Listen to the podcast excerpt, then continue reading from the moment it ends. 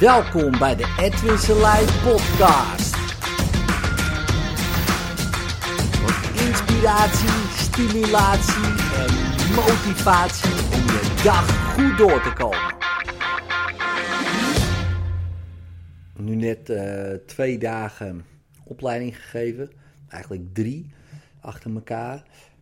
Um, maar de afgelopen twee dagen was voor de 3.0. En we deden daarin uh, um, ja, een soort van familieopstellingen. Uh, oftewel sociaal panorama. Dat is uh, ontwikkeld door Lucas Derks. En het is een fascinerend fenomeen. Ik heb er ook wel zo'n blogjes over geschreven al. Um, maar ik weet nog wel dat um, ik hier, nou ik denk jaren geleden achterkwam.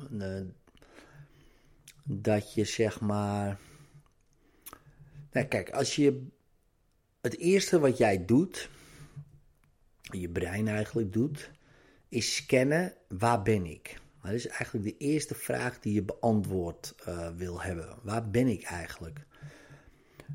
Waar ben ik in de ruimte? Uh, waar ben ik in welk land, dorp, uh, dat, huis, kamer? Welke ruimte? Maar waar ben ik ook ten opzichte van de bank, de tafel, de muur, de personen. Um, dat is allemaal fysiek. Maar mentaal maak je ook zo'n uh, kaart. dus waar ben ik ten opzichte van mijn vader, mijn moeder, mijn broer, mijn zus, mijn tante, mijn oom. En als je dan bedenkt dat wanneer je wordt geboren, je eigenlijk nog geen sociale kaart hebt. Hè, dus met andere woorden, hoe ga je met mensen om? Ja, dat leer je van ja, je opvoeders. Hè, vaak je vader of moeder. Of vader en moeder, moet ik zeggen. Of misschien wel opa en oma, misschien wel. En dan leer je van, oké, hoe ga ik met mensen om? En dan creëer je een soort van kaart hè, in je hoofd dan. Bijvoorbeeld uh, buiten zeggen we iedereen gedag. En binnen gaan we over al die mensen rollen, ik noem maar wat. Nou, dan is dat een bepaalde sociale karaktertrek die je dan meeneemt. Denk je, ja, zo hoort dat of zo. En je denkt dan misschien ook wel dat anderen precies hetzelfde doen. Omdat je dat, ja, generaliseert hè, over alle andere mensen heen dan. Maar ook heb je daar in die kaart uh, zet je bepaalde personen neer op een bepaalde plek. Hoe dichterbij, hoe meer invloed. Dus bijvoorbeeld papa en mama, die staan dichtbij, die hebben veel invloed. Uh, maar misschien heel andere mensen, die staan helemaal niet in die kaart. Uh, niet in die mental space. misschien komt af en toe opa en oma langs. Heb je ook een plek in die kaart. Misschien passen ze juist wel heel veel op, zijn ze heel belangrijk. Nou, dan staan ze wat dichterbij. En zo projecteer je dus als het ware mensen om je heen. Uh, en die beïnvloeden jou.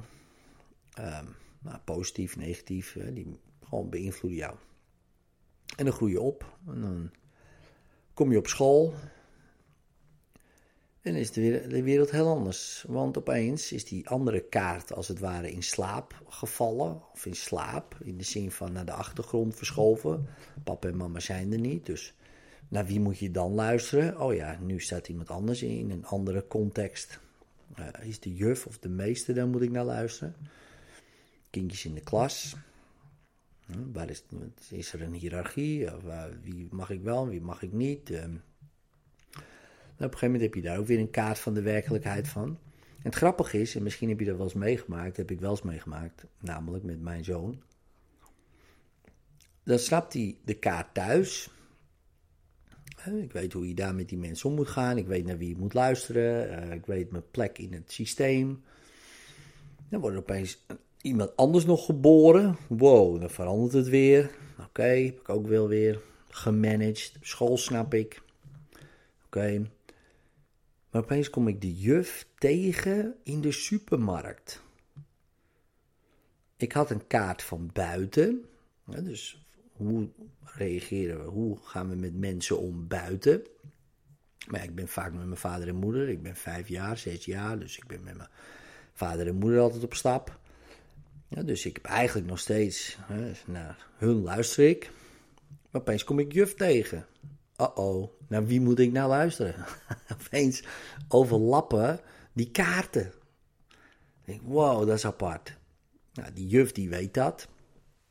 Die zegt, ja, juf doet ook boodschappen. En die weet hoe die kleine kindjes kijken dan opeens als ze de juf zien. Die zijn helemaal verwarring. Maar dat komt omdat die sociale kaarten opeens overlappen. Opeens is er een ene autoriteit van de ene context, komt opeens voor in een andere context, samen met die andere autoriteiten zou je kunnen zeggen. En dan is het kind even in de war. Nou, dat duurt heel even en dan is het ook weer uh, voorbij. En dan heeft hij weer wat geleerd. Oké, die kan ik ook tegenkomen in het wild, blijkbaar, die juf.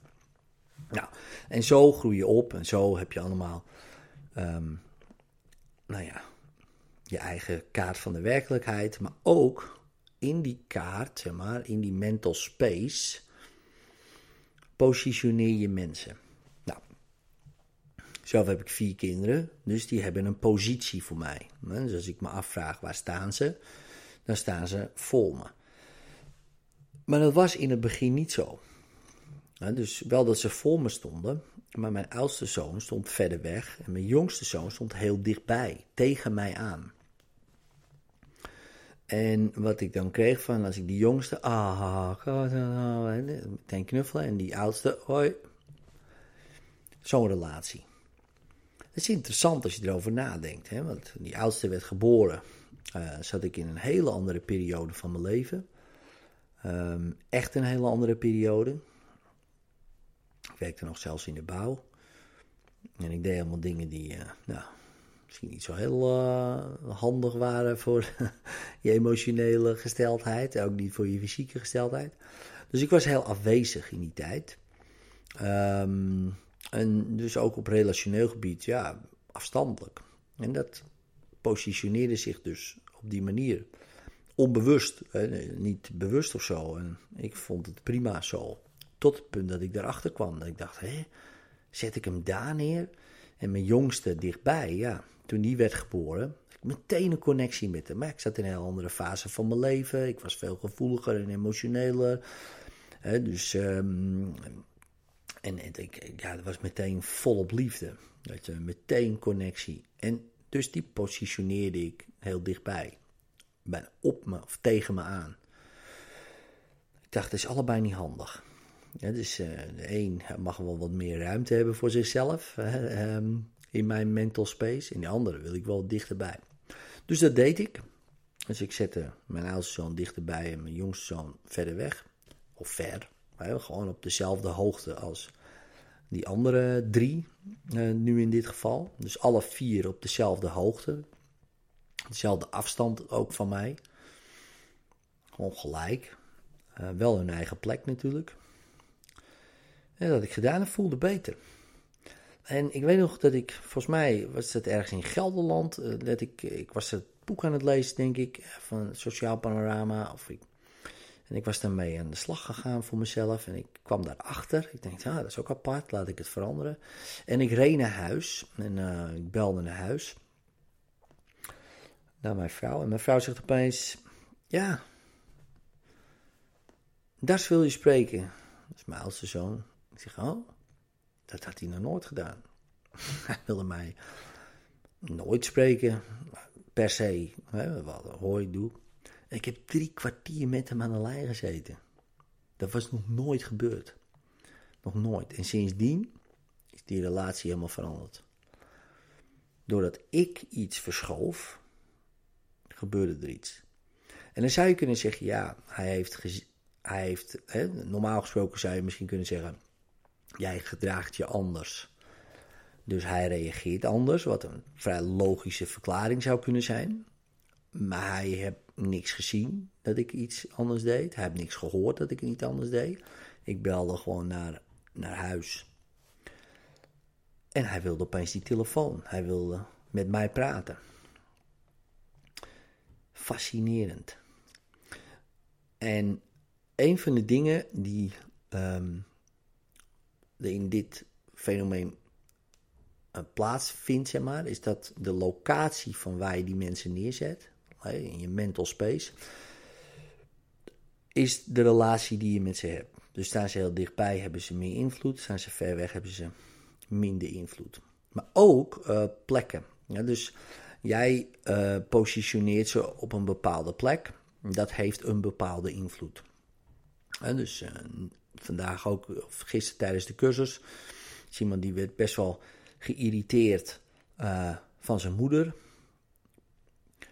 En maar die wilde niet ver weg hebben, wat minder invloed zou zijn. Maar dan wordt het ook weer afstandelijk en die, houdt van zijn moeder, dus die wil hem ook niet helemaal weg hebben, daar ergens bij de postbode of zo. Dus die verplaatste naar een andere plek, ook dichtbij. In dit geval ging het van links naar rechts en bij rechts was het helemaal prima. Dan was de hele irritatie weg.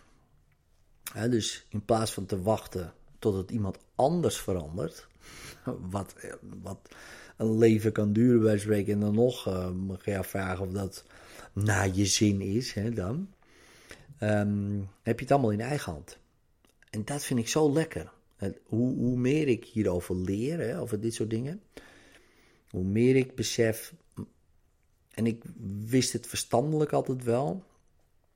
Je innerlijke wereld projecteert je buitenwereld. En nou, die, die quotes ken je ook wel. Die staan op, mooi op een tegeltje. Maar dat gaat echt ver, man. Dat is, echt, dat is gewoon zo. en uh, zelfs in relaties is dat zo. dus hoe jij wilt dat die mensen met je omgaan. Um, zo positioneer je ze ook in je mental space.